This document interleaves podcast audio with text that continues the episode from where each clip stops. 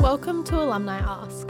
On this podcast, you, our University of Queensland community, ask the questions. Alumni Ask is your conversation with the experts. My name is Michael Jones. I'm the editor of UQ's alumni magazine Contact and your host for today's podcast.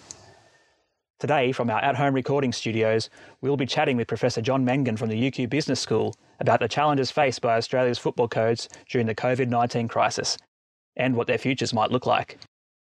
While codes such as the NRL prepare to resume the season on May 28 and clubs head back to training, the financial impact of COVID 19 on sport has been devastating.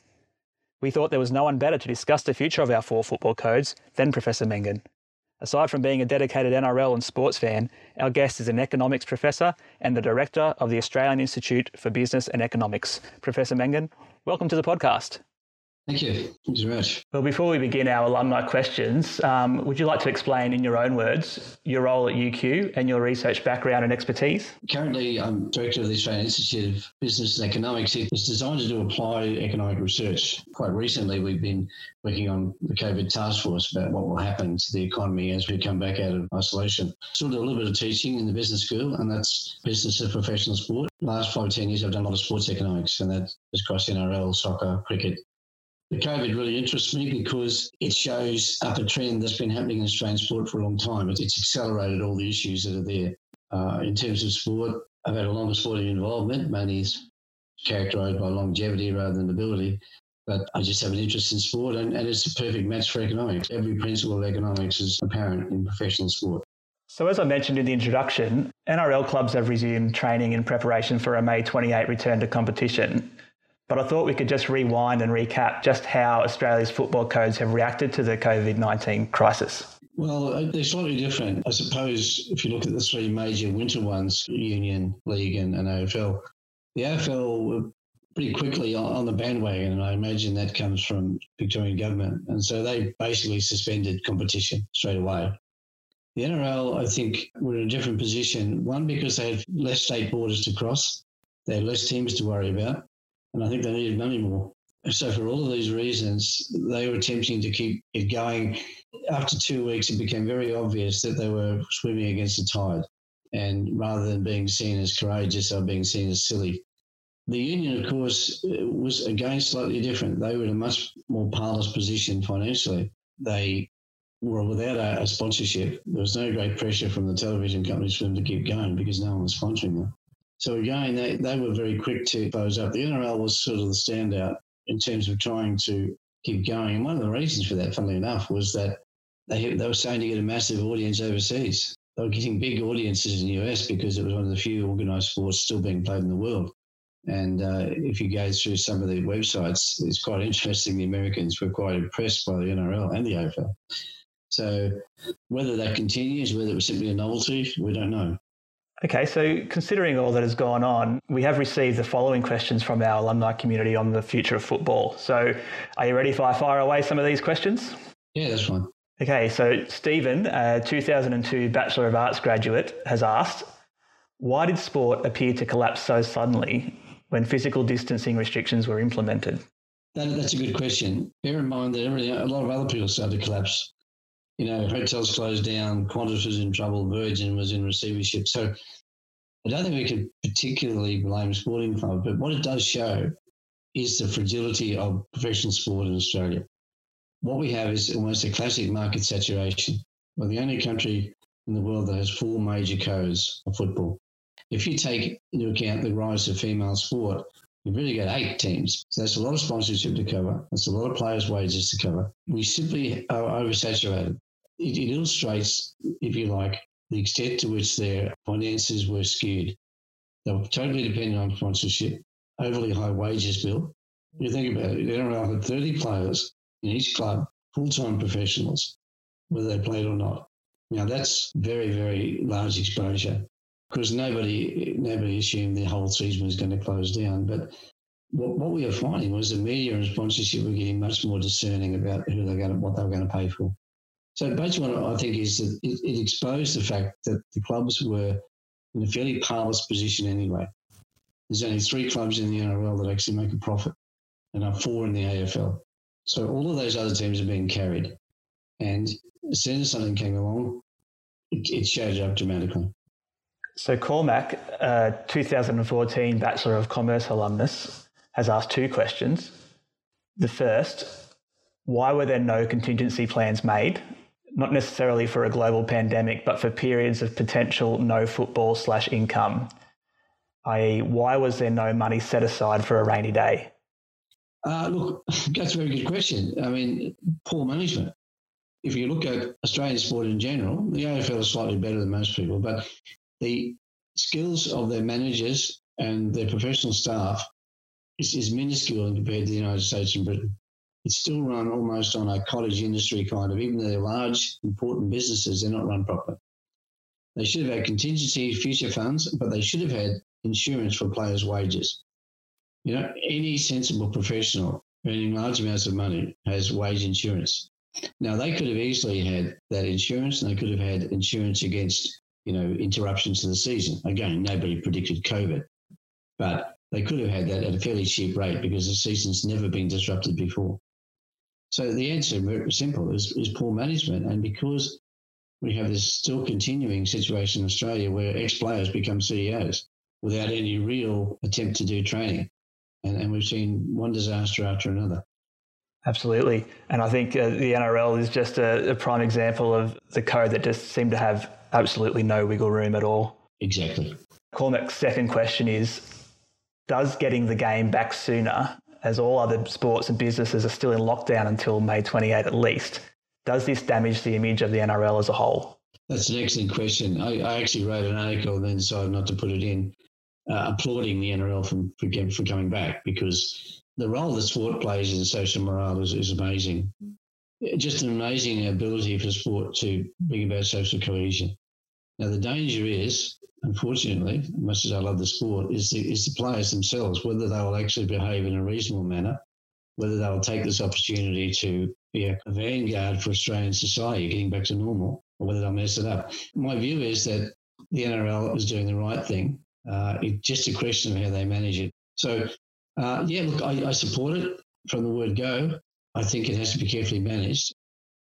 There has been a few minor hiccups already along the way with a few players making headlines for the wrong reasons of breaking social distancing rules. We have to tread lightly to make sure that this May 28 return happens and, and it happens um, in all the right ways. Yeah, look, I mean, unfortunately, there's been so many rugby league scandals that people are a little bit blasé about it. But I, I think you're completely right. So, building on from that question, Adam, a 2018 Bachelor of Business Management and Commerce graduate, has asked Do you think the NRL is being socially irresponsible with the rapid plans to get back to playing? I think it's a case of commercial interests superseding the interests of the wider community. The other codes must have access to the same or similar information. Why aren't they in similar plans? P.S. I was in your 2017 MGTS 3302 class. I hope you're well. Thank you.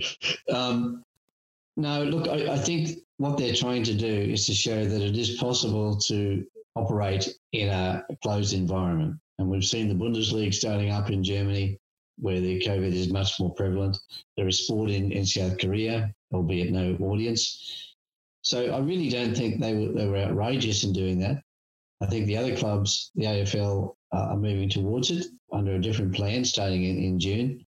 No, look, my, my personal view is they weren't, but it depends really much on management. And we've already seen players now not refusing to take vaccines and things, which is, of course, they're right. But this is going to work. They have to be particularly careful not, not to upset the rest of the public or to put them in danger. Uh, speaking of players coming back and, and going into hubs. Jacob, a 2019 Bachelor of Physiotherapy graduate, has asked Are we asking too much of our athletes to isolate themselves away from their families for 20 weeks in a hub? There are lots of families that do that. You, you, you find the seafarers who are away 12 weeks at a time, the, the, the border force people who, who leave their families and go away for three months and then come back. It's not ideal. These people are earning large amounts of money they have short careers, I would think that it's a sacrifice that they should be willing to make. And bear in mind, it's voluntary. Nobody has to do it. I guess I have a follow up question to this one. Is it's more about the financial impact of these hubs and what kind of impact financially will they have on on the game in um, setting them up and the communities that they're going into. Again, back to the NRL, I don't want to make an exclusive discussion of the NRL, but clearly they're in financial trouble. They've just negotiated a $250 million loan from English Bank at an undisclosed interest rate, but I imagine it will be fairly high in this environment the hubs will be expensive, and the television company, Channel 9 in particular, are reluctant to, to pay to the extent that they did. They fear loss of advertising and sponsorship. This is a, a risky investment in the future of the game. They're trying to get a leg up to keep it established, and, and I think to use the crisis to really reform the structure. Because I think that the wages structure will change, and we may even, in fact, get the idea of people having a job and, and playing, so having semi professionals playing the game maybe a core of about five or six key players, but not having 30 people without a job, completely dependent upon their earnings on the football field. Um, whether that be good or bad, I don't know. I, have got a feeling that there'll be this massive re- restructuring of, of earnings in the game. Bit of a throwback to the old school football. I watched the other day the 1980s replays when players would score a try and, and their stats would come up and they'd have their name and, and job title next to it. Yes, yes. So we, we have sort of like that. If you look at the Queensland Cup, all those players are semi professionals. So you clean up your administration, you reduce the wage bill, and you've got a hope of surviving. So, Grace, a 2019 Bachelor of Physiotherapy alumnus, has asked As women's sport, AFLW in particular, is in its fledgling years and not overly sponsored, how will the season being cut short and less money in the budget overall affect seasons and the team lists moving forward? Okay, good question. The rise of female sport has been been dramatic and uh, taken up by Australia. And I've looked at it from the point of view of sponsorship. Um, look, this is not good for them at, at, a period of time in which they were trying to get respectability and credibility, build up sponsorship. The, the whole season is being interrupted. One of the good things, though, about female AFL, NRL, and union, and I have this from discussing with the netball teams, He said female netball used to be a monopoly on the athletes in Australia. Now it doesn't, and in fact, there's more glamour in playing for the um, AFLW than there is for playing for the um, the Firebirds. I, I think they will suffer this season, but I think on, on the long run, the future is pretty good because they, they have a large group of female athletes now who have a choice. And if they have a choice, I think they prefer to play AFL and, and league than, than netball. And so you'll get, I think, uh, you've got a, a, good supply of people coming into the game. But this year, not good. It was particularly poor timing for the AFLW. They were just about to play their finals. Yeah, we can't uh, get away from it. It's not good. What they have to do now is to use social media, to use their contacts, to start to build up membership. A bit like the Melbourne Storm did in Melbourne. They, they went from membership of 6,000 to over 30,000 now once you get that membership and you get the hardcore fans, that's where you start to, to take off. And again, there, there are sponsors in Australia which I think will be more willing to sponsor female sport than they are for male sport. There's going to be less controversy. There's going to be, you know, a better feel good factor about it. So just use this time off, unfortunate as it is, to start to build your membership base and your sponsorship base. Callum, a Bachelor of Advanced Finance and Economics Honours graduate, has asked Would a system of relegation and promotion between professional and semi professional leagues help or hinder football codes as they evolve post virus? Oh, look, I'd love to see it, but I, I think it, it, initially they have enough problems working out their finances in the current structure than, than worrying about that. But look, that, that would be would feed into my idea about this going back to semi-professionalism because it would allow players to, in a sense, almost quite voluntarily transfer between the two systems. If you had a system now and you, you were a graded A grade player in the AFL and somebody said, oh, no, we're going to swap you and, and our club's been relegated, I don't think sponsors, I don't think the players would accept it at the moment. So what, what I'd like to see would be maybe a situation where, going back to the, the rugby league, where the top teams in the National Queensland Cup and the New South Wales Cup the top two teams out of there were gained admission, and the bottom two teams out of the NRL dropped out. You see, in, in Premier League in England, uh, a lot of interest is not so much on who's going to win because you know it's going to be one of the five clubs who's going to win. It's it's interested who's going to stay up, and so you have this long relegation battle. and, and all the fans come and watch it, and it rates very well. And that would have, that would rate well here if you had if you start to financial relegation, but I, I, it would have to be sort of one or two teams. It couldn't be dramatic, but I think it would work, and I, and I would actually would love to see it. It would, it would be a lifeblood because it would it would enable players to recognise that maybe they do have to have a job. Maybe the next season they're going to be back at back in in the second division, and it would lead to shorter contracts. Would it also um, be a way to solve the the expansion argument at the moment as well, with the argument that there's maybe too many clubs in Sydney or in AFL, there's too many clubs in Melbourne, and, and if if some of those vulnerable teams dropped out, you could see teams come through from from other areas. But I guess the, the argument has always been that there's the standard of, of players coming through. You know, there isn't enough to fill an extra team. Yeah, look, I, have heard that argument. I, I don't put any credence, well, very little credence in it. Virtually, virtually any player that's actually been called on to come in and step up does you, could argue, obviously, that uh, the more teams, the, the greater demand there is on quality players. But I think there are many Queensland Cup players, for example. I'm sure there are many VFL players who could easily step up. We see it in, in state of origin. You know, players that are fairly unknown come in and, and they distinguish themselves. Whether they could keep that for the whole season, we don't know. But I think the substitution is much greater than people think. And a lot of this exclusivity has been constructed by player agents who are trying to get more players for their money for their players. You know, we're special, we're great, no one else is as good as us. I don't think that's true. So, Robert, uh, a 2014 Bachelor of Commerce and Law graduate, has asked While the short term financial impact will be acute, is there a chance that there may be a first mover advantage for these codes in establishing their own direct to consumer slash OTT platform thereby directly controlling the relationship with their audiences and being directly able to monetize that relationship. Oh, look, I think I'd love that. One of the backgrounds and the environment in sport at the moment is the is to break down what we used to call bilateral monopolies, where you'd have one supplier and, and, and one one media company which which ran it. Now you've got so many different platforms in which the game can be presented that the media companies, and, and we can see through Foxtel, they got their own business problems, but we can see through Foxtel and other places that they're less willing to pay for sport at the same time as the cost of sport's going up. I know Manchester United do this; they, they directly control many of their of their outputs. I think every club would absolutely love it if they had some degree of control over their presentation and be able to directly charge. It would take contractual changes. It would take some investment uh, in infrastructure and it would take some professional management. Probably all of those three they haven't got at the moment, but it's something to work towards. I think it'd be a fantastic idea in terms of self financing, yes. Finally, Shannon, a 2008 Master of Finance alumnus, has asked, What changes do you foresee for football in Australia post pandemic? Will the structure or finance models of sport have to change? Well, the finance models have to change. There's no question about that. They haven't got any money. Uh, even the AFL is, is reasonably strapped the AFL NRL contrast is really interesting. The AFL get a lot of people to the game. And if you look at their, their finance structure, about 40% comes from attendance. For the NRL, it's less than 20%. So they're pretty much a media controlled product. So getting that finance structure in a way set up is, is correct. Now, what else is going to happen? Well, it depends how long these distancing rules go on. And I, I can't see big crowds coming back to the football, particularly in the AFL style, for a long time. So they're, they're going to be hit strapped. So they have to cut their costs and they have to look for other ways of expansion.